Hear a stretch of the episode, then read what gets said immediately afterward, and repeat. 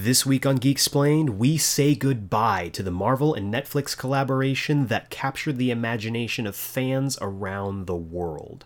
Whether it was the Devil of Hell's Kitchen or the Hero of Harlem, each member of this fan favorite team deserves to be recognized for bringing to life some of Marvel's greatest characters.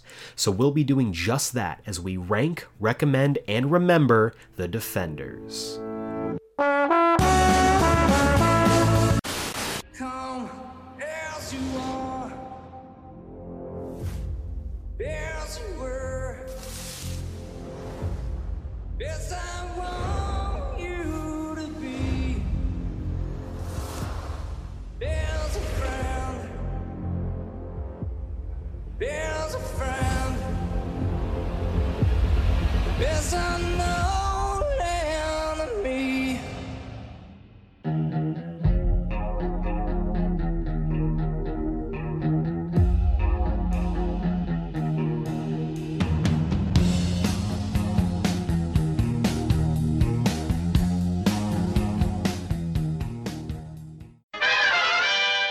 Welcome back to Geek Explain, the podcast for comics, film, TV, and more. You name it, we Geek Explain it. I'm your host, Eric Azana, and today's episode is all about The Defenders. This is Marvel's street level team that they kind of collaborated with, not kind of, exactly collaborated with uh, Netflix on to kind of make their own cinematic universe. Uh, four distinct, one, two, three, four, I guess five distinct shows that uh, kind of interconnected with each other, leading into the Defenders uh, miniseries that only got one season. But um, yeah, it was a, I think, a wildly successful collaboration that ended up churning out some of the best Marvel properties and Marvel stories, at least in live action, that we've ever seen. Um, and unfortunately, with the uh, cancellation of The Last Defender, Jessica Jones, and the release of her season three uh, two weeks ago, if you haven't checked out our uh, review of Jessica Jones season three, definitely check that out. That's uh, last episode. Um, it's it. It's it's done. That's it. So um, today's episode is going to be kind of like a uh, Defenders, a Marvel's Defenders in memoriam. We're going to go over the shows themselves. I'm going to uh, officially, definitively rank them all from best to worst, season by season. And then I'm also going to give you some recommended reading, because if you liked these characters at all, which I'm sure at least one or two you definitely did, because I definitely did, uh, and you're also, like me, sad that we're not going to get any more of these stories, maybe you could pick up some of these stories that uh, focus on the defenders and will be able to kind of fill that Netflix Marvel Defenders void that is now in your life, like it is in mine. So we've got that. We've got our news segment. We've got this week's uh, weekly review on the most recent episode of Swamp Thing, as well as this week's comics countdown. But for now, let's kick it on over to the news segment.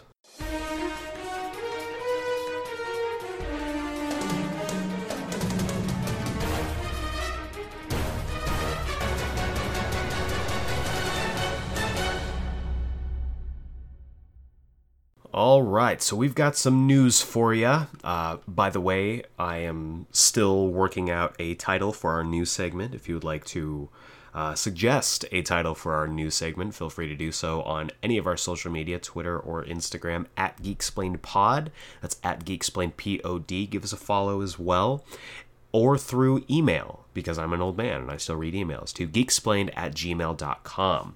So we've got some news for you today. I think the uh, the format that we set up last week worked pretty well, where I sectioned off the news in film, in TV, in comics, and miscellaneous. So we're gonna kick it off with the comics news this week, which uh, starts with I think a very controversial piece of news. Uh, we talked about last week how Marvel put out a webbed countdown that was counting down to something, starting at the number four, which got a lot of people hyped up for a possible Spider Man 4 uh, adaptation, I guess, in comics form. And then when it counted down to three, people were just completely uh, thrown for a loop and they didn't know what to do. But people kept the hope alive because who starts a countdown at four? Who does that?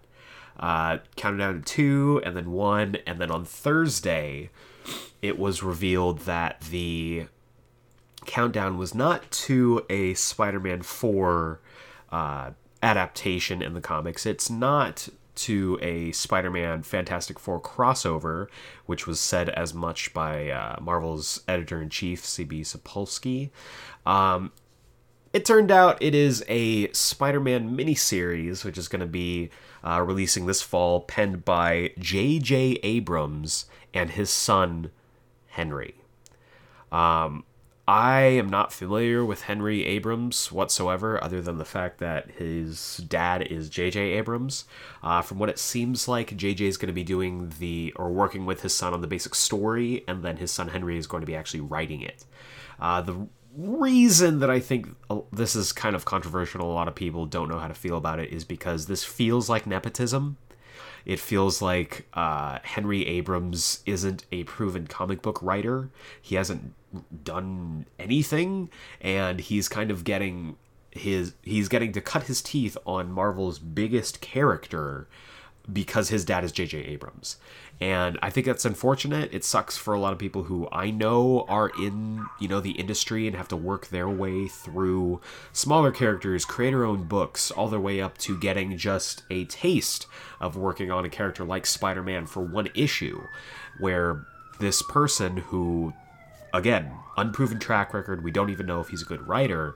Uh, is getting this opportunity, and I think that kind of sucks. Uh, I'm gonna re- I'm gonna withhold judgment on the actual book itself until we see it. Uh, it is pretty exciting that it is being drawn by Sara Pichelli, co-creator of Miles Morales. Big fan of Sara Pichelli's art. Always been a fan of hers. Um, but I'm just uh, I don't know how to feel about this. I'm I'm on the fence right now because I know a lot of people are really excited, but I think even more people are outraged, and I'm not at like outrage level yet. But um, we're just gonna have to see. We're gonna have to see previews. We're gonna have to see uh, the first issue come out, and I think once the first issue comes out, then we can. Uh, start to kind of form a more uh, concrete opinion on it. But for now, it is ugh, it's it's kind of a sticky subject. Also in comics news, uh, also coming this fall with Marvel, apparently, we are getting the final issue of Mark Waid's Doctor Strange run. Uh, previews and solicits went out for a lot of Marvel's uh, fall releases, and Doctor Strange number 20 uh, has the solicitation basically saying that it is going to be the final Doctor Strange story. Uh, whether that's that means they're canceling the book, whether that means it's going to be turned over to a new writer, we don't know. But um, I don't know how to feel about it. I think uh, I still think Jason Aaron's run on the character is one of my favorites, if not my favorite Doctor Strange run. Um, a lot of people have been recommending The Oath to me recently, and I need to read it. I haven't read it, but I'm going to. But I really, really enjoyed uh, Jason Aaron and Chris Bachalo's run on Doctor Strange, and I finally decided to pick up the first trade of the uh, Mark Waid. Uh, Jesus Saiz run, and I actually really enjoyed it too. Uh, enough that I have the second trade ordered, and that is coming in real soon. So I really like it. I liked it more than I thought I was going to. So um, we'll see. We'll see. I'm getting caught up. Um, I'm just interested to see where they go next with the character, especially because we do know that Doctor Strange 2 is on the horizon. So we will see what happens there.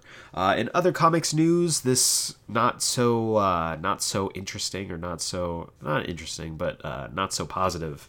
Uh, over the weekend, Brian Michael Bendis' Twitter was hacked. We don't know exactly by who or for what reason, but um, it was just hacked. It was just completely decimated. Uh, a lot of his tweets were deleted. His account was basically stripped bare and was then put on lockdown. And apparently, according to Bendis himself, uh, Marvel and Disney were instrumental in getting the uh, security back in and the reins handed back over to Bendis. It sucks. It sucks anytime one of these uh, breaches of you know social media happens. It sucks for everybody involved, but I'm glad to see that it's been resolved and Bendis is back to doing what he uh, what he does on the Twitter. Now with TV news, and we only have one piece of TV news this week. Uh, the Russos. If you don't know who the Russos are, they are the directors of the biggest comic book movie ever, Avengers Endgame. And it was stated by both of the Russo brothers that after Avengers Endgame, at least for now, they are done with the MCU. They're done with Marvel, making Marvel properties, and they are riding off into the sunset following the biggest comic book movie ever. But uh, that does not mean that they are done done with uh, genre filmmaking. They are now teaming up with Netflix to do an animated series based on Magic the Gathering. Um, I think it's interesting. I have lots of friends who play Magic. Shout out to everybody that I know who plays Magic. Um, and this is kind of exciting because, from what I know, I'm not a huge uh, Magic Gathering fan. I've seen it in passing, and of course, I do have uh, some of my closest friends who play it.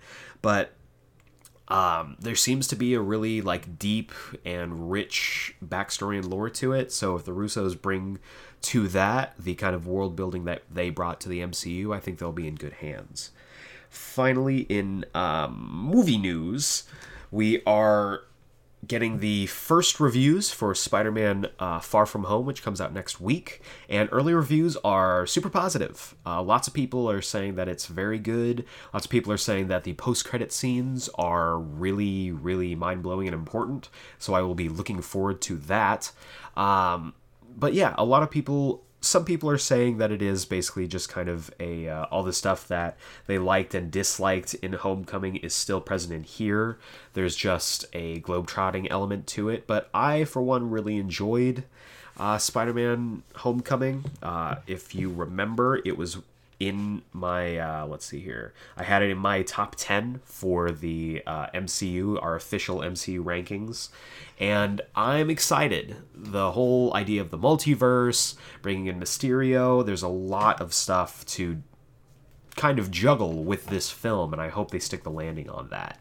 Uh, we're also getting a re-release for Endgame. We just talked about Russo's and their uh, their comic book masterpiece, which is Avengers Endgame, and unfortunately, it wrapped up its uh, theatrical run last weekend, and it did not unseat Avatar at the box office for number one film of all time. Um, it's unfortunate. I think uh, it's like what, like 40 or 45 million dollars behind, which is like in retrospect just such a tiny margin, but also a huge margin. So, Marvel has decided to try and get over the hump that is Avatar. Uh, they are going to re-release Endgame. I don't know if it's just for one weekend or for if it's for a full-on uh, eight-week run like the previous run. Uh, but this is going to feature an introduction by the Russo brothers, an unfinished deleted scene, a tribute to Stan Lee, as well as a big preview for Spider-Man: Far From Home. Uh, that releases this weekend, so if you want, you can watch the re release of Endgame and then go watch uh, Spider Man Far From Home next weekend. And it's, uh, yeah, so um, I'll probably go see it, if for nothing else than just to uh, tell, inform you guys what all was on there. But I think that this is, you know, the big last ditch effort to pass Avatar. If this doesn't work, it's not going to work. So we will see what happens there. In other film news, uh, apparently the Ezra Miller Flash film is back on with uh, Ezra Miller as the Flash. And apparently, according to a, uh, a report, Ezra Miller, once he's done with filming Fantastic Beasts 3, is jumping with both feet into uh, Flash se- or the not season, uh, the Flash solo movie, and I'm not sure if they're shooting for like a 2021 release day or 2022. Who knows?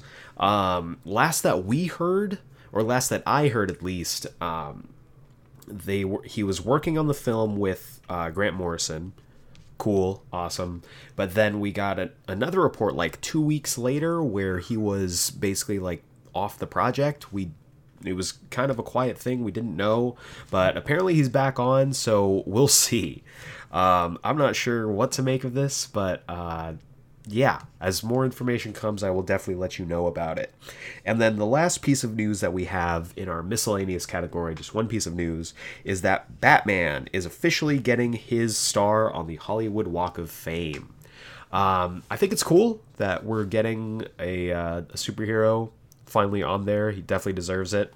Um, I don't know if Superman is on there. He might be, he might not be. Um, Superman should have the first star, first of all.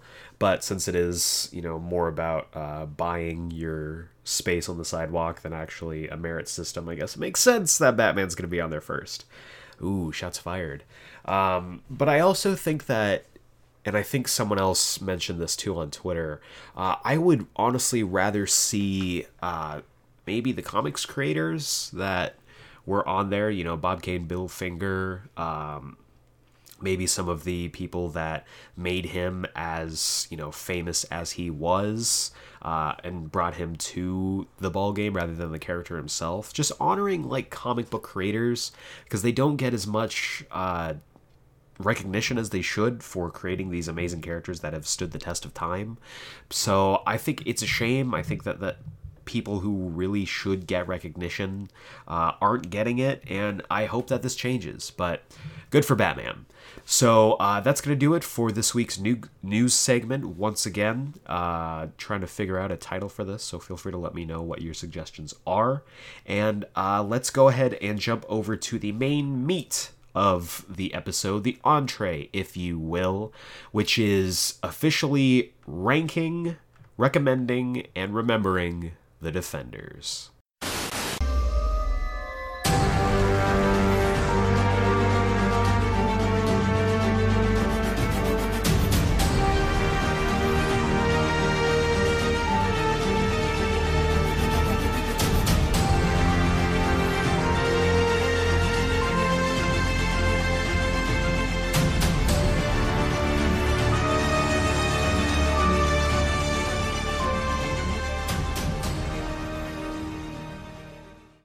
Right, ladies and gentlemen, boys and girls, we are diving right into it. The Defenders, the Marvel Netflix collaboration, The Defenders, focusing on one, two, three, four, five different shows.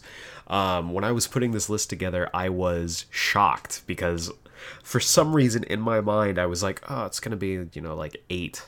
It's like a top eight. That's that's a weird number. You know what else is a weird number? A top 13, because that's how many seasons of Marvel's Defenders there were. And that's encompassing all five shows, all seasons of every show. I was blown away. I was like, there, there is too many seasons that I just completely glossed over, I guess.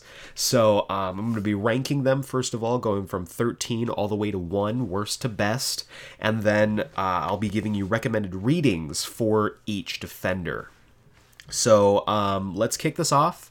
Uh, by the way, if you can hear it, they are doing roof work on uh, on the directly on top of our apartment. Apparently, uh, we were not informed by our landlord that they would be doing work and for how long. It's been going on for like a week and a half. And uh, yeah, they've just been showing up and stomping around on our roof at like 7 in the morning. So it's been lots of fun. So if you hear any of that stomping, that is what's happening. Um, but yeah, so we're going to start off with number 13, which is Iron Fist Season 1.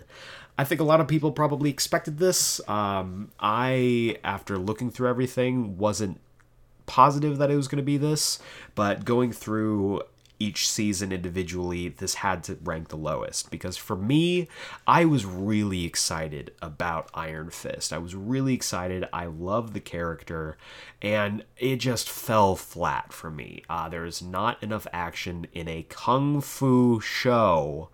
Um, Danny Rand fell really flat for me as well. Uh, nothing against the actor. I'm sure he's a great person, and I've liked what I've seen him in other shows, but uh, he just was not. He did not come to play here, uh, which sucks because he has a really healthy supporting cast. He has a great supporting cast, I think, in fact. Uh, one of which being Colleen Wing, who absolutely runs away with the show this season. Um, it's uh, it's a shame because I think with a lot of what they had to play with, they didn't do anything with, and it's it's unfortunate. Uh, number twelve, we have Luke Cage season two. Uh, this one I think is better than season one of Iron Fist, but it's still pretty l- on the low end, uh, and I think that has a lot to do with the villain of the season. Nothing against uh, Bushmaster. He is uh, interesting to look at. The actor does a great job. The fight choreography is fantastic. But when you had the highs of the first season villain, which we will get to, um, it really just pales in comparison. And watching Luke Cage kind of morph characters in this season was also really unsettling for me. Uh, what I liked about the characterization in the first season and with. Um, the first Defenders season was that he was essentially uh, Black Superman. He was a good guy who was doing what was right, even if it was unpopular or the hard way to do something. And here you saw him kind of crack under the pressure, and you saw him turn into this character that I don't think the first season uh, gave any hints towards, and by the end he ends up being a mob boss, which goes completely against what he set out to do in the first season. And because there is no season three to pay that off, uh, we're just left with the season that isn't really uh, anything. I will say though, talking about Iron Fist, the last entry, um, the best episode of this season is the crossover with Iron Fist, where we see a completely different Danny Rand than either uh, season one of Iron Fist or in the Defenders. Um, and my favorite, my favorite part is they're walking down the street and Danny Rand is acting like Danny Rand from the comics, just being upbeat, uh, very zen, and he's just having a good time. He came to play, and Luke Cage just looks over at Danny Rand. He's like, "You seem different," and Danny just goes, "I am different." and then just walks away and like that's it that's all they talk about and um, it's just one of my favorite interactions and the two of them working together heroes for hire. It is exactly what it needed to be. So that is the one shining bit of this season. Next up and i i switched this with the other uh, with the spot that was previously here but at number 11 we have jessica jones season 2 uh, jessica jones season 2 is not a bad season but it is not a good season. It does not follow up on the promise of the first season, nor does it reach the emotional heights of the third season. Uh, this was a very personal season for Jessica, but unfortunately, that didn't really pan out when it came to the narrative or the storytelling. This kind of uh, put the noir storytelling and the detective aspect in the back seat. Um, to tell a more personal story and also to really uh, give some more conflict between Jessica and Trish, which I didn't think was really there in the first season. Um, and this season successfully turned at least me as a viewer against every single person in Jessica's supporting cast. By the end of this season, Jessica Jones is alone and all of her supporting cast are so unlikable by the time that the season ends that I really didn't want to see a third season because I thought, well, we've basically turned everybody against her and now she's back to square one running alias investigations so what more do we need here? But um, I did enjoy the once the one episode where uh, Kilgrave showed up, where he was basically like a hallucination for her. That was great. David Tennant is fantastic, but this season just didn't do it for me. At number 10, breaking into the top 10, is Defenders. This is the eight episode miniseries that brought everybody together. They're Avengers. And um, this ranked higher than I thought it was going to. A lot of people, I'm sure, will put this at the very bottom, but um, I wouldn't put it there. I think it's very comfortably at uh, number 10 here because it pays off the promise of all of them interacting. Uh, I really liked all the interactions between our four leads here. Uh, they really put a spotlight on the fact that Iron Fist is the weakest character, like uh, in the character development I guess, uh, comparison with everybody else because everyone is so interesting in contrast to him. And I think after this is when they decided, oh man, we probably need to give this guy some character. But I really enjoyed the interactions between uh, Matt and Jessica, getting Luke and Jessica in the same room once again after they haven't really spoken to each other since the end of Jessica Jones season one was great. Uh, the action that was there, I thought, was really stellar, even though the entire final battle is in this super underlit cave where you can't see anybody, uh, which sucks because they all have a distinct color palette and none of them are really just used. But um, I did enjoy the fight scene between Matt and Iron Fist, which once again highlighted how much better Daredevil is than Iron Fist. But um, but yeah, I enjoyed the characters. I thought the hand had a lot of promise at the beginning, but halfway through they just kind of dove off a cliff and Elektra became the main villain, which is fine. I like that actress and I like the characterization of Elektra, but it just felt like a weird bait and switch. So uh, that is the reason that it sits at number 10.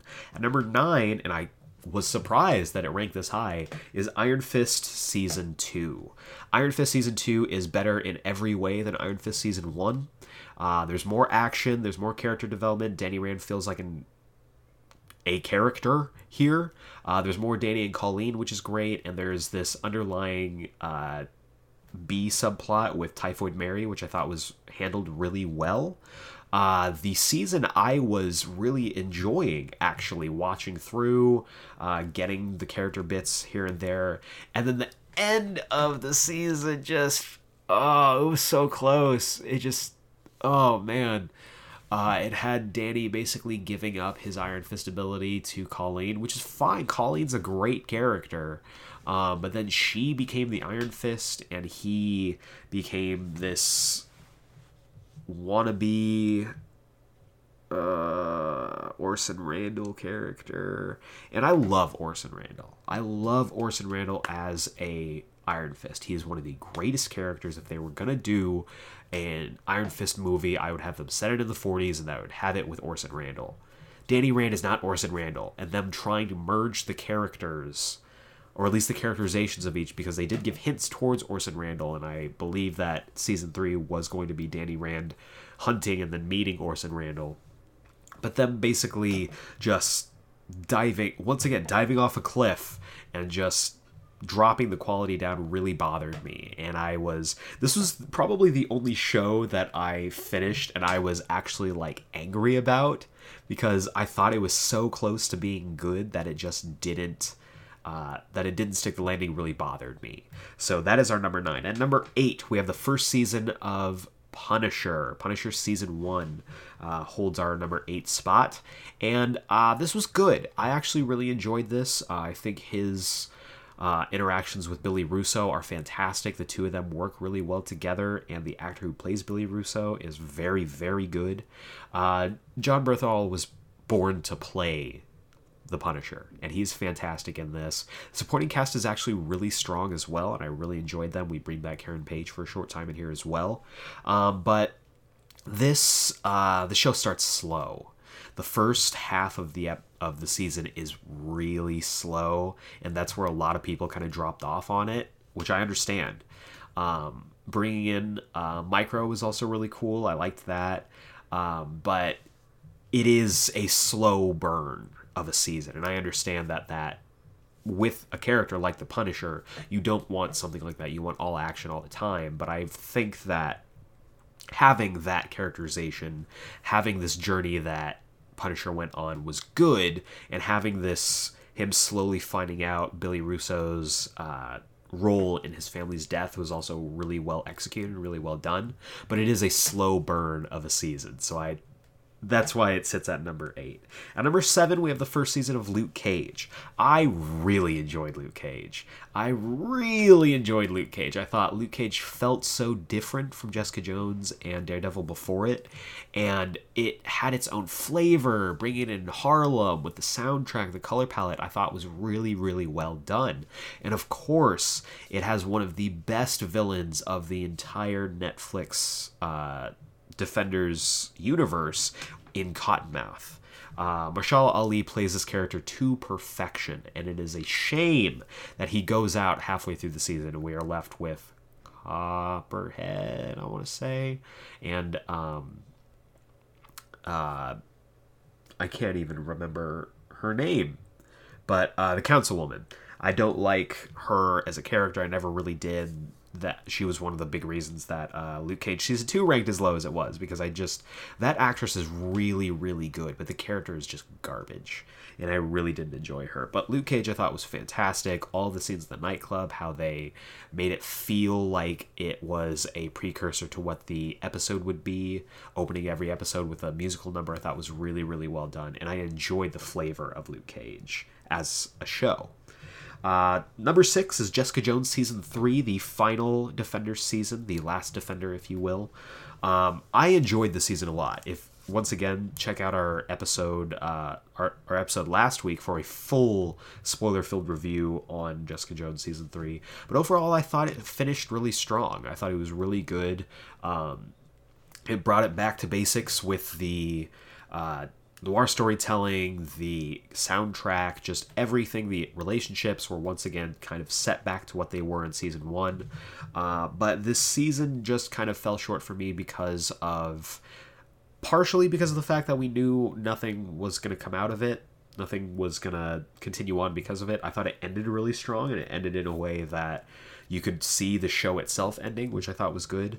And um, I think the season really just falters for me because of the threat, the uh, the villain isn't as strong as I think previous villains have been, and it's really hard to top the season one villain, which once again we will get to.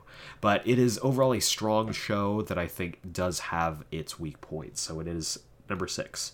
Number five, top five here. It is at number five, we have Punisher season two. I loved Punisher season two. I thought it was one of the strongest shows that Netflix has put out when it comes to the Marvel brand. And all of the faults that the first season had slow burn, not as much action, too much character development is you could tell is improved upon here. The film or the uh, the creators, the showrunners listened to the feedback, put that into this show, and this show is fantastic. Is there filler? Maybe a little bit, yeah, but every single episode matters, every single character matters, and the through line of Punisher versus Jigsaw is amazing, and it's just so well done. Uh, Frank Castle's Road to Redemption continues in this season, and the way that it ends, and similarly to how uh, Jessica Jones season three ends, where it's just these perfect like this character is now fully formed, and he is the Punisher, he is who he is, and I just I loved it. I loved this season. Super super good. At number 4, we have Daredevil season 2. Daredevil finally gets on the board here. Um, this season is the weakest out of all 3 Daredevil seasons, but even as the weakest season, it is still hella strong. And I think that has a lot to do with the first half mainly for me, I think the first half is stronger than the second half. But the first half features the debut of Jonathan of Jonathan Bernthal, Jonathan Bernthal as uh, the Punisher. He is so good here, but this is a pun- this is a Punisher who is more closely associated to how I think a lot of people see the Punisher as a character outside of his character development.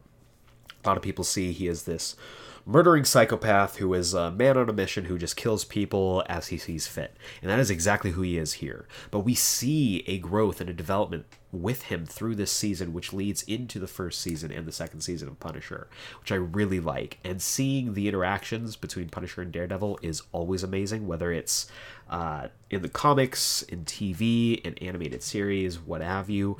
It is fantastic, and the two of them work so well off of each other.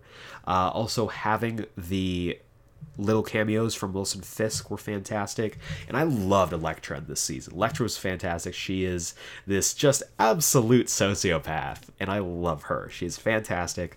Uh, bringing in the hand, I thought was also a really good touch, and kind of built this intrigue into the first uh, big battle that led into the defenders. So I really liked that, and I also personally, as a small just me touch. I really liked uh, that they did away with the awful season one Daredevil cowl and they gave him a much better cowl for this season and next season. Just as someone who has uh, and does cosplay and loves analyzing costumes, uh, I think the updates to the costume, making it a darker red, more of a uh, burgundy, and giving him a brand new cowl that exposes the uh, at least exposes the hood that he wears over his ears. I thought was much much better than the uh, final uh, look from the first season. So overall, loved this show. The back half of it is weaker, and I think the last couple episodes, when it is just the hand, are the weakest of the episode or of the weakest of the episodes of this season. But still, a very very strong show. At number three, we have Jessica Jones season one. And I'm sure there are some people who are surprised that it ranks this high, but there have to be people who are also not surprised whatsoever because Jessica Jones season one is so tight, so well constructed as a detective noir story that it had to rank this high.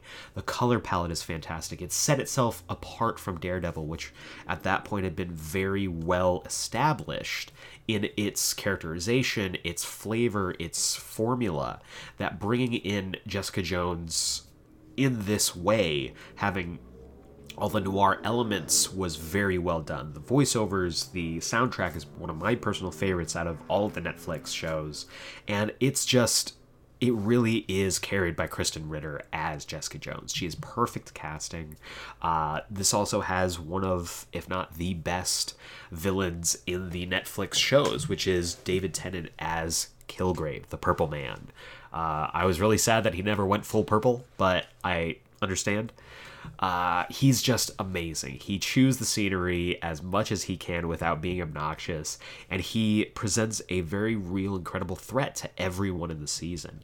Uh, the way that he convinced Hogarth's uh, wife to do the whole, you know, death by a thousand cuts thing is traumatic and it is beautiful. Uh, but I just think he is fantastic, and it is a shame that they killed him at the end of this season. I understand why they did it because there is no possible way that uh, he could be left alive with how powerful as he is, but I think it also, in retrospect, uh, was a detriment to the following seasons, season two and season three of Jessica Jones, where it really you could feel the absence of Kilgrave because he was so strong here. Now, getting into the top two, and I feel like these two can be interchangeable, honestly. Uh, but the way that I ranked them, the way that I personally ranked them, is as thus. And number two, coming in at number two, the runner up, the silver medal here, is Daredevil Season 1. Uh, Daredevil season one is our number two, and it was close. It is very close here. Uh, but Daredevil season one, I think, is objectively the best told story in the Netflix seasons out of all of them. As a self contained one season arc, this is the best that it gets. Um, just there's so much good to talk about this. I could do an entire episode, I could do an entire month just talking about how good Daredevil season 2 or season 1 is. Uh, from the hallway fight to the costume to Wilson Fisk to the hand the very brief uh, use of the hand to Foggy to care to everybody is so well done here. But the main reason that this works, the biggest factor contributing to the success of this show is Matthew Murdock. Charlie Cox. Just like I said, Jon Bernthal was born to be the Punisher, Charlie Cox was born to play Matt Murdock. He is so freaking good. He is just just incredible. Like if I ever do like a ranking of MCU heroes, God forbid, I don't know if my heart could take that. Um, Charlie Cox is in the top three easily, easily. It's no contest. Um, Matt Murdock is just incredible, and I have never been more in love with this character than I was for this show. And that was born out of this season. Um, the trials and tribulations he goes through being a vigilante. I love the black suit.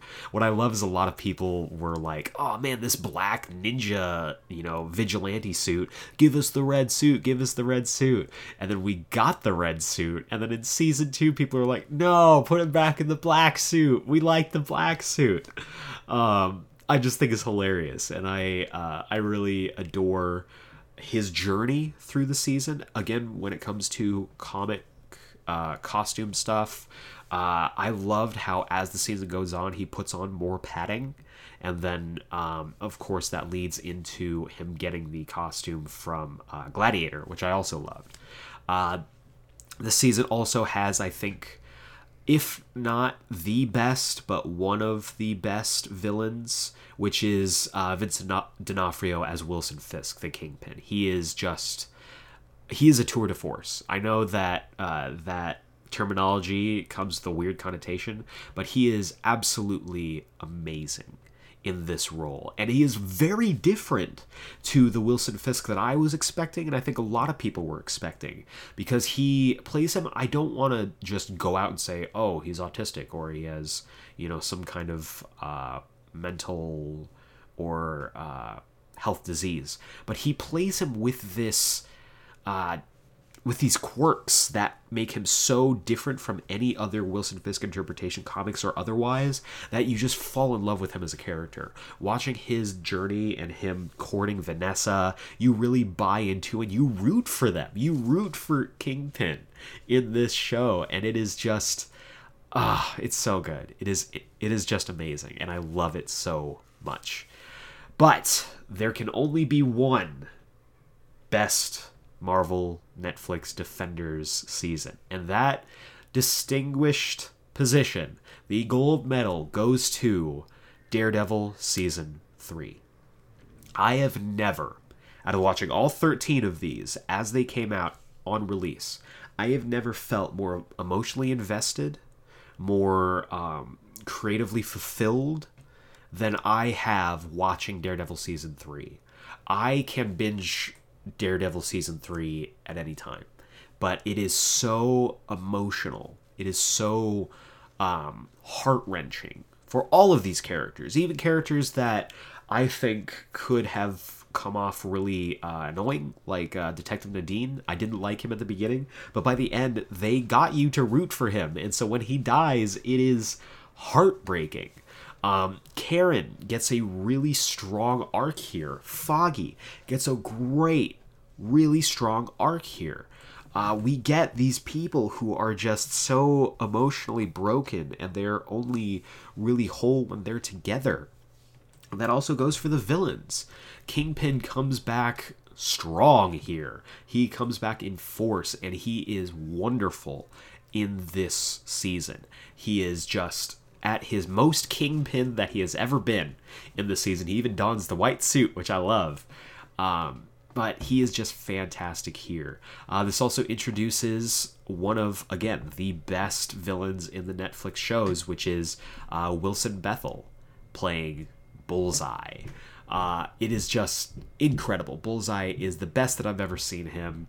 Uh, a lot of people when they think of Bullseye, think of Colin Farrell's Bullseye from the Daredevil movie with Ben Affleck, but this one just blows that out of the water. He is so fantastic. Every single time he has a fight scene, I would, and this is tr- absolutely true. You could fact check this on me. Um, every single fight scene that he is involved in, I just would uncontrollably, inaudibly shout, Everything is a weapon! Because that's his superpower. He can turn anything into a projectile and make it kill people. He almost kills Vanessa in the final episode with a microphone. Uh, the office fight, which is probably the best fight of the season, taking out the uh, the hallway fight, is just him versus Matt and him using common office supplies, just ricocheting a, uh, a stapler off of a wall and hitting Matt directly square between the eyes is just fantastic. He was incredible as a villain. Um, he's he's just amazing and i'm sad that we're not going to get to see him in another season because he was the quintessential best version of this character just like all of these actors in this show play the best versions of these characters. But of course we got to talk about the main man. We got to talk about charlie cox as matt murdock here. Uh, this season is very very loosely based off of born again which is probably the best uh, daredevil book, best Daredevil story ever told. Uh, this comes very close though this season, um, and it shows because this is a hugely personal journey for Matt Murdock as a character. He dons the black suit once again, and he fulfills the uh, prophecy that Punisher makes in the fir- or in the second season, where he says, "You're one bad day away from being me." And in the moment that he has the worst days of his life, he gets the opportunity to break every vow he's ever made and kill Wilson Fisk.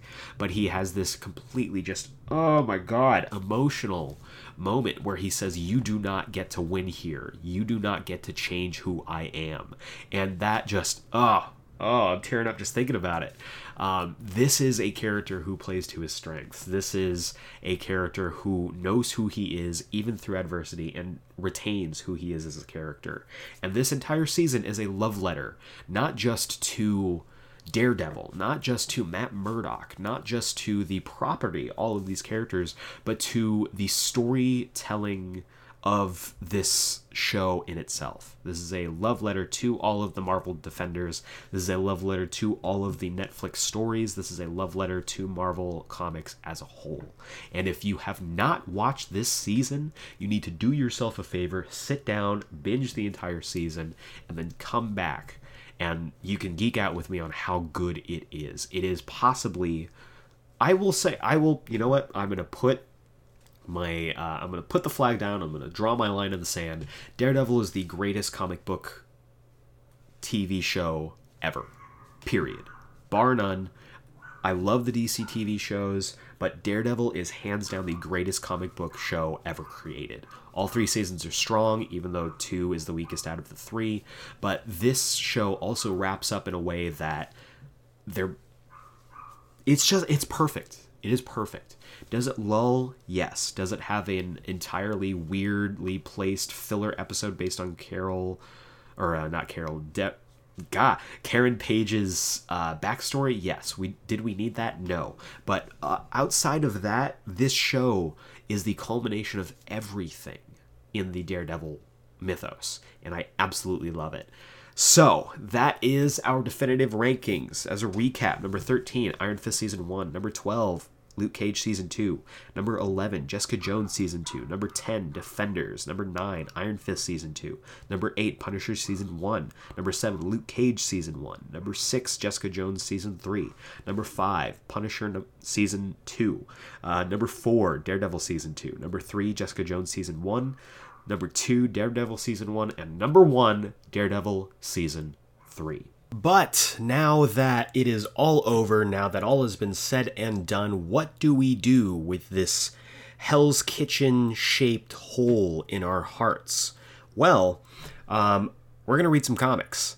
Uh, I have a list of comics for. Uh, I think that you guys should definitely check out if you're interested in these stories, if you love these characters like I did. Uh, it's just basically one uh, one book per character, and then I've got some honorable mentions that feature multiple characters within them. So I'm going to start off with Frank Castle, the Punisher, and right here I have Punisher Max by Jason Aaron and Steve Dillon. This is a really interesting story because it is a complete, almost full life and death of Frank Castle story. We get him in prison, we get him doing his vigilante thing, and Jason Aaron is just one of the greatest uh, comic book writers that is currently working today, and his work on Punisher absolutely reflects that. So I would definitely check that out.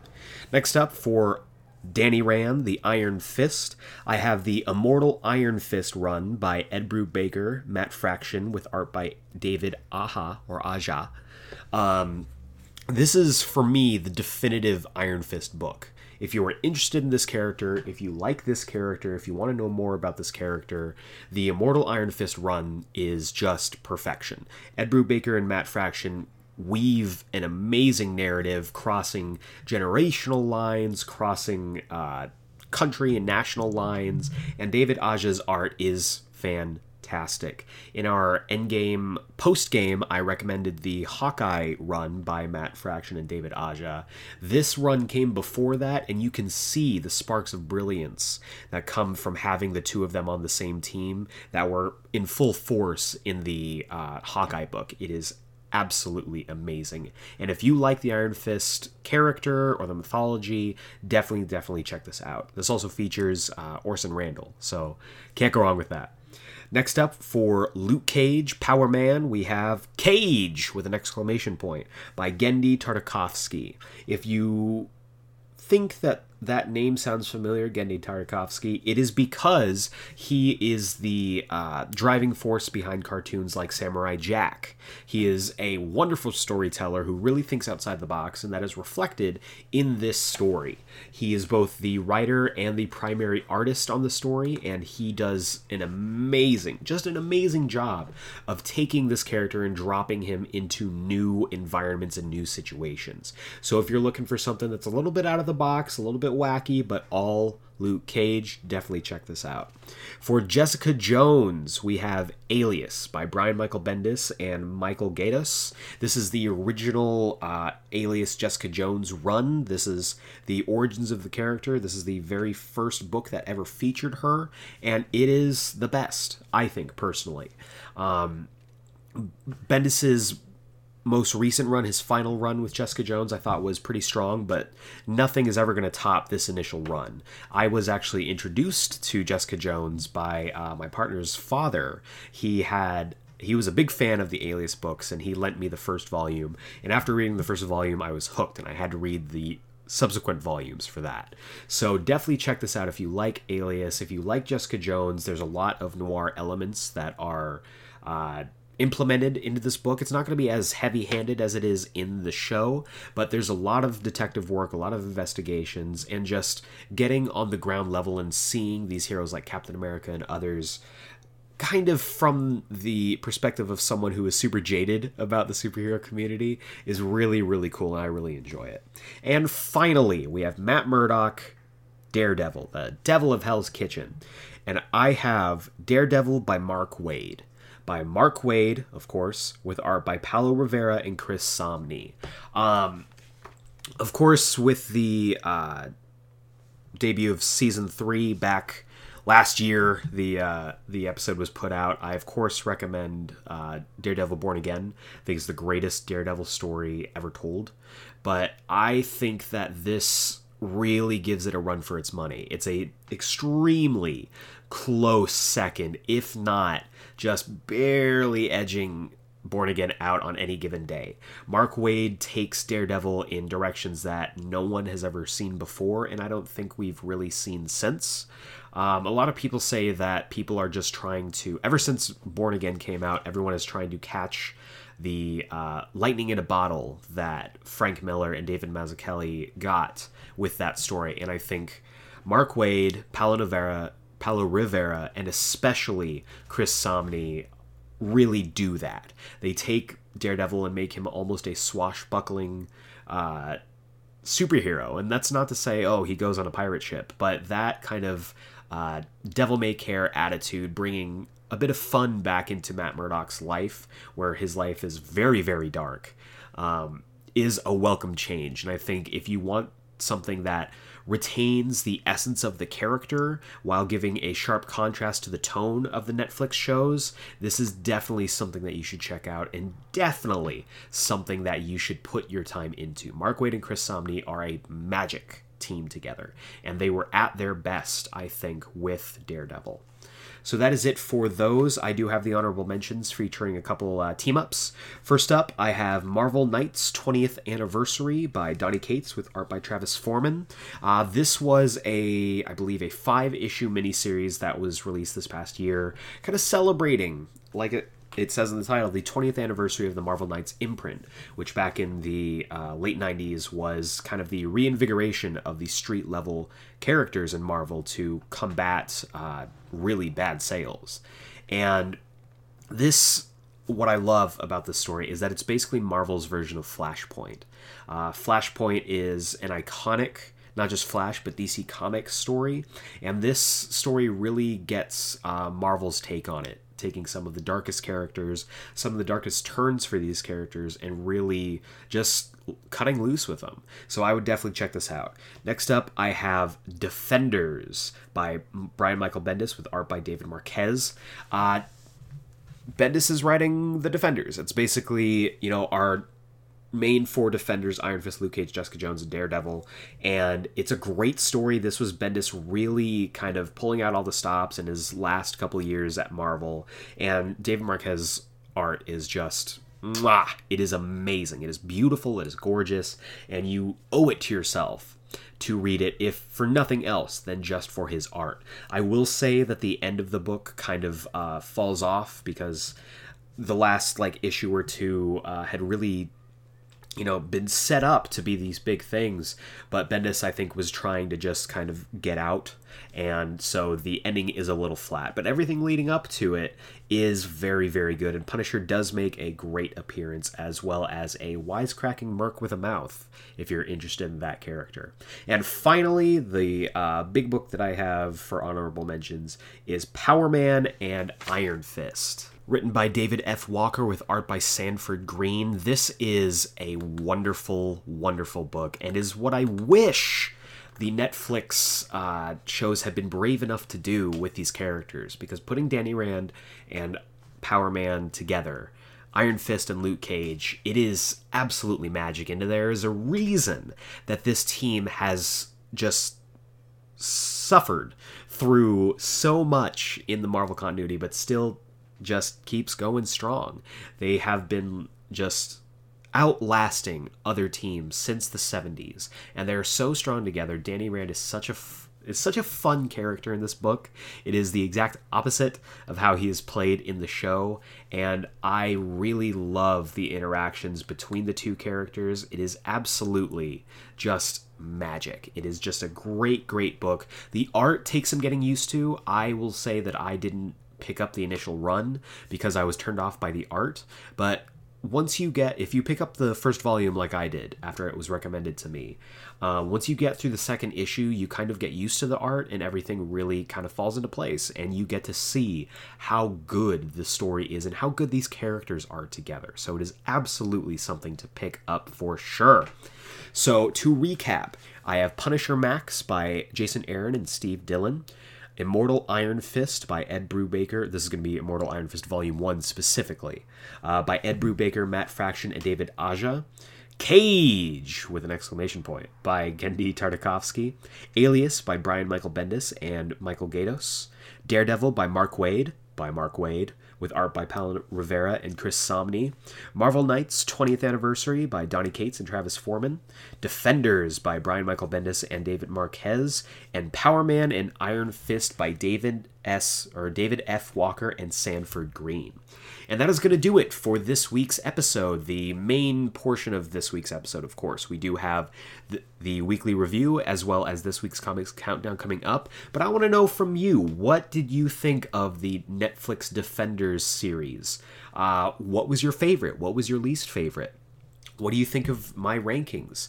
Uh, am I completely off base with some of my picks? Please let me know. I would love to compare lists with you, whether that's on Twitter or Instagram at GeekSplainPod, that's at GeekSplainPod, or through email, because I'm an old man and I still read emails, to geeksplained at gmail.com. I would love to hear from you, all of that stuff. Uh, I love these characters, I love these stories. Daredevil, I think, like I said before, is the greatest comic book uh, television show ever. Period. Fight me, I'll win. And I really think that these characters um, just deserve to get another shot, whether it's on Disney Plus, whether it's in the MCU proper. Uh, these characters really deserve to be uh, represented by these actors and these people. Maybe not all the actors, but these people who put so much time and so much effort into crafting one of the greatest I think, one of the greatest interconnected universes in all of comics and one of the greatest television shows of all time, that being Daredevil. And I truly believe that the world and the comic community as a whole is a better place because of the Defenders.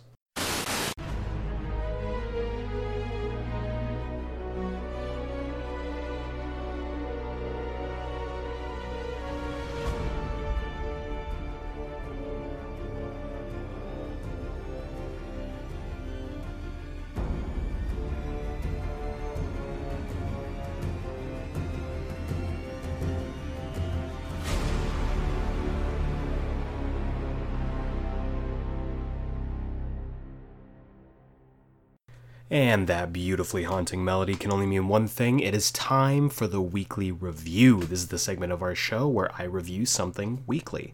And right now we are waist deep in Swamp Thing. That came out wrong. It sounded weird. We're just going to move past it. Uh, we are on our way. We are almost halfway through Swamp Thing, the live action Swamp Thing show that is on the DC Universe streaming service and app. And we are reviewing this week episode number four, titled Darkness on the Edge of Town. Uh, this episode takes its title from the classic Bruce Springsteen song, and as I'm sure if you've been watching any number of superhero shows for any length of time, uh, this title gets used a lot. And it's a cool title, don't get me wrong, it's a cool title. Uh, but a lot of times when the title is used, especially in the superhero genre for uh, titles of episodes, it's really nothing more than that. It's really just a uh, just a cool sounding title for a kind of darkish episode. But this one, I think, really serves the episode. It serves it really, really well. Um, that's because of all the darkness that is seeping into Marais. This episode is fantastic. Uh, this is. I think what I like about this show is that it keeps a steady uh, keeps kind of a steady standard when it comes to the quality of each episode. What I liked most about Doom Patrol was that every episode seemed to top itself. This doesn't exactly do that, but it's keeping a consistent tone and a consistent quality, which keeps it from uh, dipping down like Titans did. So I really enjoyed this episode. Uh, the title, I think, references a lot of things. I think it references the inner darkness inside of uh, Avery Sunderland. We get flashbacks from him uh, kind of his childhood, him being brought up by what I can only describe as like, you know, father of the year material right there. Uh, we also see how it's starting to kind of eat away at him, the fact that he, you know, killed the banker from the last episode, and the episode kind of opens up with him burying his body in the swamp. Um, we also get a literal darkness eating its way through the town, uh, first in the form of I want to say his name was Todd. He was like one of the guys out on the uh, working for Sunderland because he has his like his underlings going through uh, the swamp collecting samples, making sure the accelerant's doing its job and whatnot. And uh, he gets just a gnarly scrape on his arm from some like uh, from some corpse, from some cadaver, whatever it is. And this causes this scratch, and as we see it kind of spread throughout the episode, causes deadly hallucinations. It starts with Todd. I'm, I'm going to keep calling him Todd. Uh, starts with Todd. He hallucinates that there's a snake on his arm. He has a fear of snakes. And so he takes a knife and he is trying to stab it and get it off, but all he's doing is stabbing into his own arm. And then he sticks his arm inside of the garbage disposal. Um, I was eating when I was watching this episode. And, uh, I would not recommend it. I wouldn't recommend it for any of the episodes, but this episode in particular, especially during this scene, uh, I had to put my food down. It was it was that bad, uh, and by bad I mean fantastic. Uh, he transmits his scrape to Delroy, uh, the father, I believe, of Liz, and he sees. Uh, I want to say it was his dead wife and so he gets uh, he starts hallucinating in the middle of like the little uh, dive bar that they have starts trying to shoot up the place. Uh, the um, I want to say her name's Lucilia. Uh, runs in. She's the she's Matt's Matt's mom, the sheriff. Uh, she runs in. He scratches her, so the hallucinations are making their way through like physical scratches, kind of like uh, like an infection. You know, we solved one infection in the last episode, and now we're dealing with another infection in this episode. Um, she sees uh, Matt being killed in the middle of Avery's party and tries to basically kill anyone in the vicinity. And then she transmits it to uh, Abby. and then Abby starts to see all kinds of stuff, but she realizes that it's from the swamp, so it needs to return to the swamp. She brings it back to the swamp where uh, Swamp Thing takes it from her and is able to use the as of yet unnamed green to neutralize it. So that's that sickness lasted much much shorter than the initial illness, which is good. So I'm interested to see where they go from here. Um, what I really liked in this episode, I thought was really strong, aside from the gore and the visual effects, was uh, the relationship and the chemistry between Abby and Swampy. Uh, I really, really like. I looked up the actor's name who's actually playing Swamp Thing. It's Derek Mears. You've seen him in plenty of stuff, usually playing some form of monster, and he's fantastic in this role. And they really click. Uh, Abby, the role that they gave her, like the uh, outside scientist who gets caught up in supernatural things, uh, it's really easy, I think, to uh, not, or basically, it's really easy to make it turn out not as uh, not as serious. It's really easy to make it campy and really like eye rolling.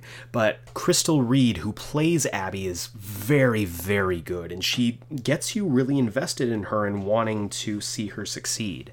Uh, I really enjoyed her in this episode. She has this headstrong, focused. She's trying to come at everything with a scientific, analytical point of view, but it's just there's no explaining it that way. So I really enjoyed it. I really like their chemistry together. Um, the fact that they're able to share scenes and it doesn't come off as like goofy or campy, I think is really uh, speaks to the strength of the show and the narrative. So I really like that. I also was really surprised by uh, kind of weird, uh, you know, helpful turn this week. Uh, he tried to help Abby with her uh, analyzing the I guess the sample of something that she was looking at when she's trying to determine whether he's a plant or a man, and uh, I'm not sure. I still I still don't know how to feel about Woodrue. Um, I mean, the actor who's playing him is just fantastic. He's doing a great job. Most of the times when you see that actor, he's playing kind of a uh, a dumb henchman. So I like that he's kind of going against his own type and he's really like putting forth the effort to do good and he's doing really well at playing a character who I don't know what his motivation is or I don't know where he's going to take his objectives and how he's going to get to them. So I really enjoy that. Uh, I also really enjoyed what we got of Cassidy this week, Blue Devil, uh, who still hasn't turned into Blue Devil, I think, yet, but um, he is searching for answers and he is doing a weird kind of like stalker not stalker thing with Abby right now because he thinks she's the key to him leaving Marais. So um, we'll we'll see what goes on with him. Uh, we we really don't know what his role in the show is at this point. So I'm really hoping that we get more of a uh, more of a clue into that next episode. The biggest tragedy of this episode, though, is of Susie. Uh, she's just been completely uh, cleared of the illness. She, her, she's back to normal. She doesn't see. I don't know if she still has her connection with Swamp Thing. I believe she still might, but it might be more dormant than it was in previous episodes. But she is scooped up right away and basically bought from her skeezy uncle by the Sunderlands, by Avery Sunderland specifically, to appease his wife and basically to get her in a more pliable mood so that he can continue to take money from her. And I think it's horrible because we I'm getting more of the uh, idea that it wasn't just um, Abby involved in uh, their daughter's death. I have a feeling that Mama Sunderland is not a great mom. So we'll see. I don't have any definitive proof for this, but the more that she kind of sinks into her delusions and the more that Avery is trying to placate her with this, this is just this is going to end up going bad, I think. It's going to be really bad. I also really liked that we went back to the swamp that the ill that the sickness kind of started in the swamp and went back to the swamp and we're we're like doing every they're doing everything in their power to uh tell us about the green without actually naming the green, which I think is hilarious. But uh, I'm really interested to see if they talk about the eternal battle between the green and the rot. If we're going to get there, I'm sure we will. But I would like them to speak about it more in the coming episodes. And then we got the tease that you know this is this is only the beginning. Swamp Thing has made it very clear that he knows something. He can feel the disturbance in the green. Um, and that this really is the beginning of their problems. That the swamp is going to continue to fight back, and I, like we've said previously, I really love the idea that Marais is a character in itself as the town. I like that it's almost fighting against itself. It seems like if we're talking about like medical and scientific stuff, it is trying to uh, cure the sickness from itself, the sickness being people. So we'll see if we get that environmentally uh, in your face about it or not. But I'm interested to see where they go. I'm interested to see more of the rot, more of the green, and how that affects each of the characters. One thing that I really want in the next episode is A, more Blue Devil, more Dan Cassidy, and B, I want to know what this show is going to do with Woodrue. I need a direction for him. Uh, he's been smarmy, he's been great, but I really want a direction for him besides just kind of uh, smarmy scientist who is stepping on the authority of Abby. So those are my thoughts for this week. This is our weekly review. Let me know what you thought of this week's episode if you've been following up with it. If you haven't been watching Swamp Thing, why? Uh, definitely, definitely check it out and you've still got time catch up. We're almost halfway through. It is a 10 episode season. So uh, next episode this friday will be the halfway point. So it's a perfect time to get caught up watch the first four episodes jump into the fifth episode on friday and we will continue on here. But for now let's hop on over to this week's comics countdown Ooh, welcome back to this week's Comics Countdown. This is the segment of our show where I talk about the comics that I think you should be picking up this week, whether it's at your local comic book shop, on Comixology, or however you get your comics. These are the ones I think you should definitely be checking out. We'll be talking about each book's title, the creative team behind each book, as well as a brief synopsis of each book as well. And of course, each synopsis will be accompanied by my synopsis voices. If you have a synopsis voice you would like to request, uh, feel free to do so on our social media Twitter, Instagram, or through email to geeksplained at gmail.com. Of course, our social media is at geeksplainedpod. That's at Geek Explained P-O-D. We have one, two, three, four, five, six, seven books. And I will say War of the Realms is dominating our choices this week. It is four out of the seven books that we have are focused all around the big event because it is, of course, ending this week. So we are getting a ton of stuff, whether it's tie-ins, whether it's uh, like required we- reading for each book. Uh, it is definitely worth your time to pick these books up. But we are going to start off with Detective Comics number 1006, written by Peter J. Tomasi with art by Kyle Hotz, or Holtz, however you pronounce that.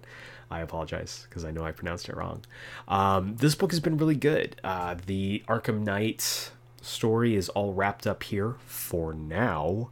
Uh, if you read last uh, the last issue, Detective Comics one thousand and five, uh, you know that she has a cult like following now and she will return.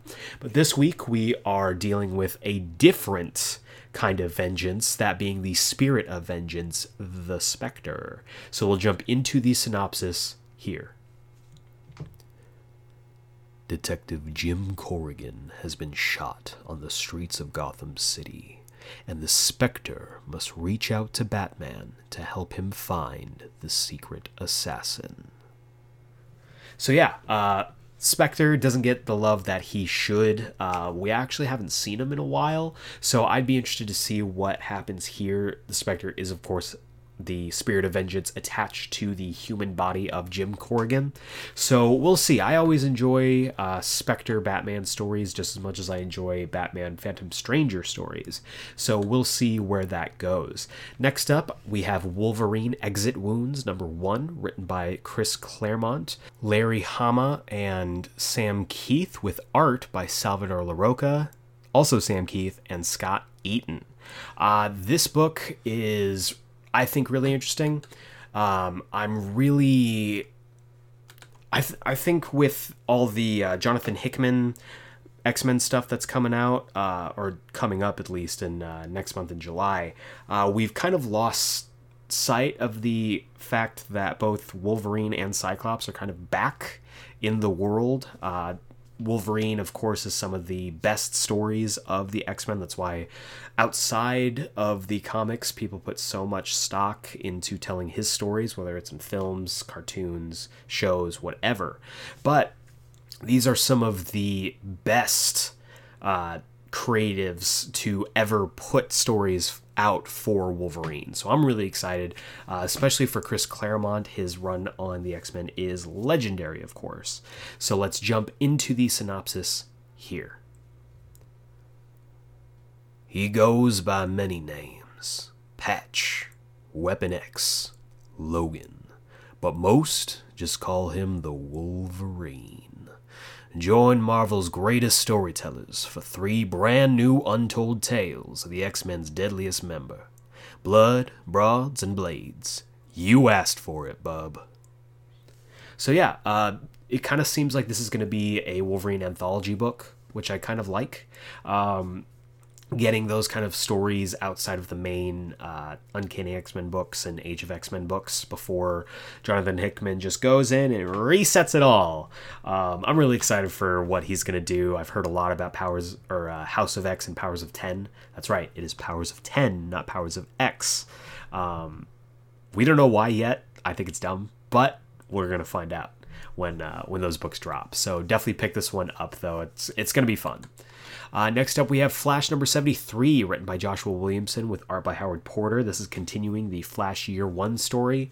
Uh, the issues have been solid so far. I'm kind of wondering where they go next because it seems like the uh, first two issues, they pretty much wrapped up everything that you kind of need for a Year 1 story pretty neatly.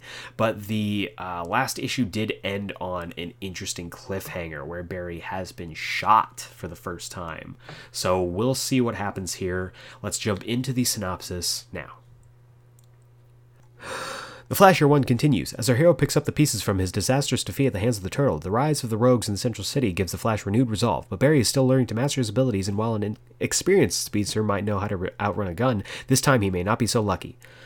I think I think I'm I think I'm slowly getting better at that. I don't know. We'll see. But uh, yeah, so I'm interested to see more uh, origins for the rest of the rogues. We saw Snart in this last issue, and I'm interested to see whether we'll uh, we'll get to see Weather Wizard, Heatwave, Trickster, all those guys. So um, definitely pick this one up. Year one has been solid so far.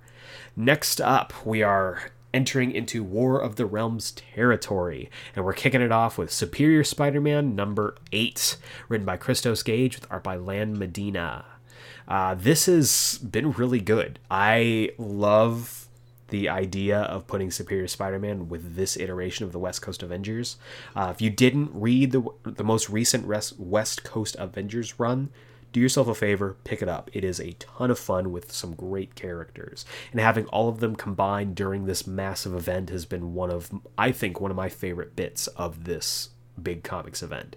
So let's jump into the synopsis here. War of the Realms tie-in. Otto Octavius and Quentin Quire, BFFs, with America Chavez as the power, transportation, and, well, only real hero. Can Superior Spider-Man and the West Coast Avengers help turn the tide against Malekith and his forces? So I like that this has kind of turned into like a strike force. Like they are going into just do some damage. And putting Quentin Quire and Otto Octavius together is a match made in heaven, and I am here for it. Next up, we have Avengers number 20, written by Jason Aaron with art by Ed McGuinness. This is another War of the Realms tie-in, uh, dealing with the basically the big final battle that's happening in the final War of the Realms issue, and this is basically just I think an expansion of that. So we'll see. Uh, let's jump into the synopsis. War of the Realms tie-in: the final battle for Midgard. Captain Marvel leads the War Avengers. Hulk battles Ulik. Blade takes on the Black Berserkers of Roxxon. Plus, Daredevil, the God Without Fear, has a cryptic message that will decide the future of the team. So, what I like, uh, the cover kind of features the main Avengers team, but from the synopsis, it seems like it's dealing with, at least for the most part, uh, some of the more tertiary characters in the Avengers universe.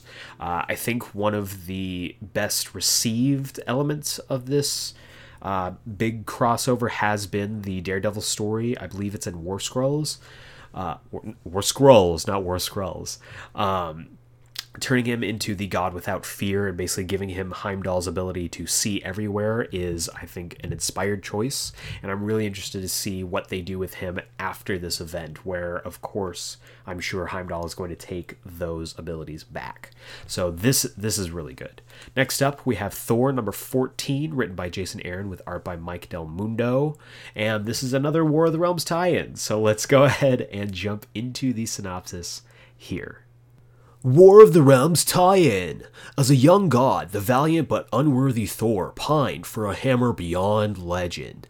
Now, his destiny arrives at last, for the War of the Realms will reach even here, hundreds of years in the past.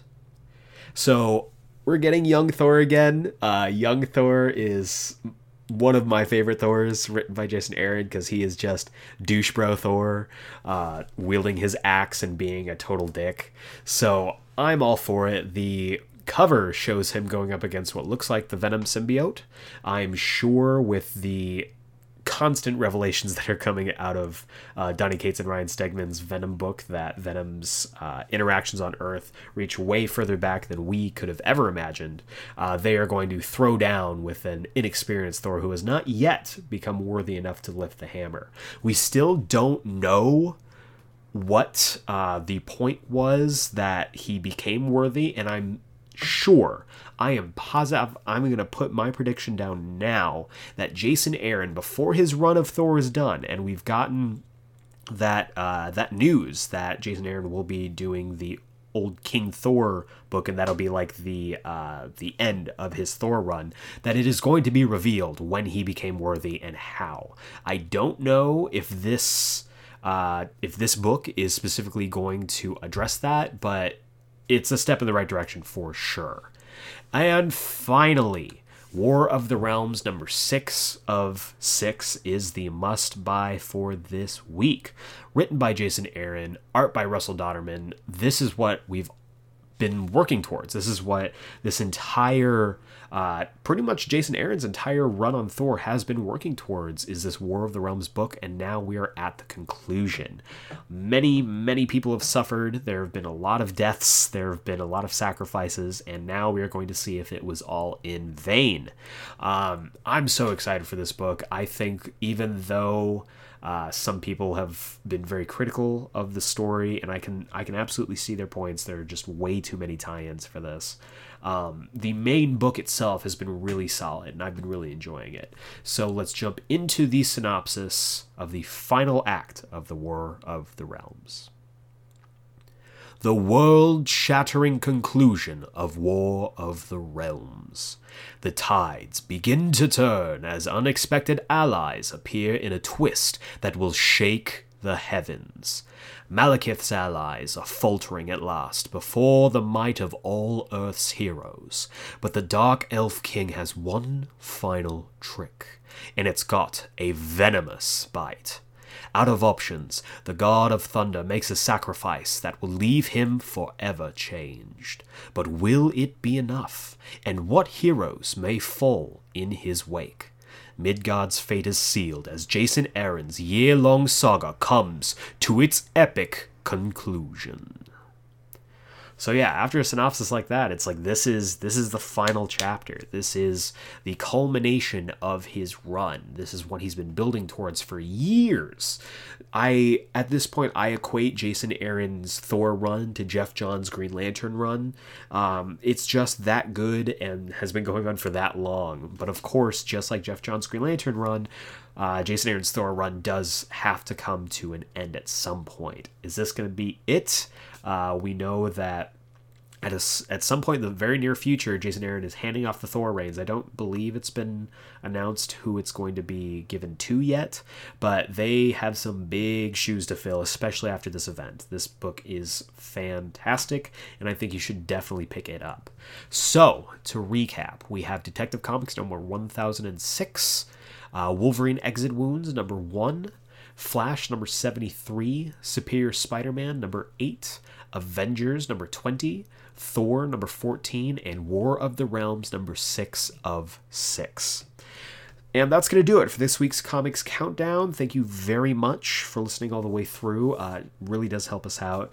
Um, let me know if there are any books that you think I missed, any books that you think I'm not reading that I should be reading. I love uh, discovering new comics, I love getting recommended new comics uh, all the time. So please let me know. I would love to hear your recommendations. And that is going to do it for this week's episode. Uh, let me know what you thought of everything we talked about today, whether it was our news, whether it was about the Defenders show. If you disagree with my rankings, please let me know. I would love to have that conversation. Um, think a lot of the shows really, I think, were good to great with a couple that were just fine. Um, but I don't think there were any that were super just awful, bad, complete, just horrible dog shit. I don't believe that. Um, even though a lot of people probably do believe that about a couple of them. But um, I think it's it's bittersweet that we are saying goodbye to uh, to our Marvel Defenders, but hopefully this means that whether the characters will live on or get rebooted, they will be given higher stock, especially after they have to follow up what they did with Daredevil. Um, I really, I just. Ah, man, that whole cast from Kingpin to Foggy to Matt to Karen, everybody involved in that are the perfect versions of these characters. Um, and I would say that about most of the castings for this for the Netflix shows. So it is bittersweet. I'm really uh, looking forward to what they do with these characters going forward. We have an entire Phase Four, Phase Five, Phase Six. Phase six, however many phases they're going to go with the MCU. So we will see, especially now that the Disney Plus shows are going to have a direct influence on the MCU. So uh, let me know what you thought of all of that. Uh, next week, let me check the schedule here. Oh, okay. So, um, next week uh, will be a full review for Spider-Man: Far From Home, which is coming out on Tuesday. Uh, I don't know how this news just got by me. Um, my whole schedule got like thrown off all of a sudden because I didn't realize. I just didn't realize that um, the date had moved up and it is now being released on July 2nd instead of July 5th.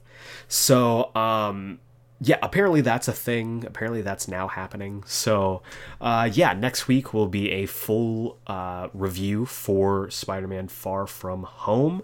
Uh, let me know uh, if you guys are excited about Far From Home. I sure am. I know that uh, a lot of people are really interested to see what happens in this film, especially because they've been so secretive about it. Uh, if you haven't checked out our episode on Mysterio, definitely give that a listen. That was back last year.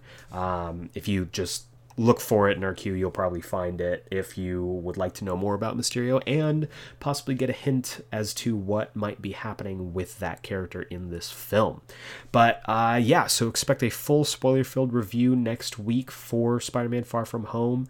Uh, same geek time, same geek channel. But for now, for Geek Explain, this is Eric Azana. Thank you very much for listening, and we will see you next time.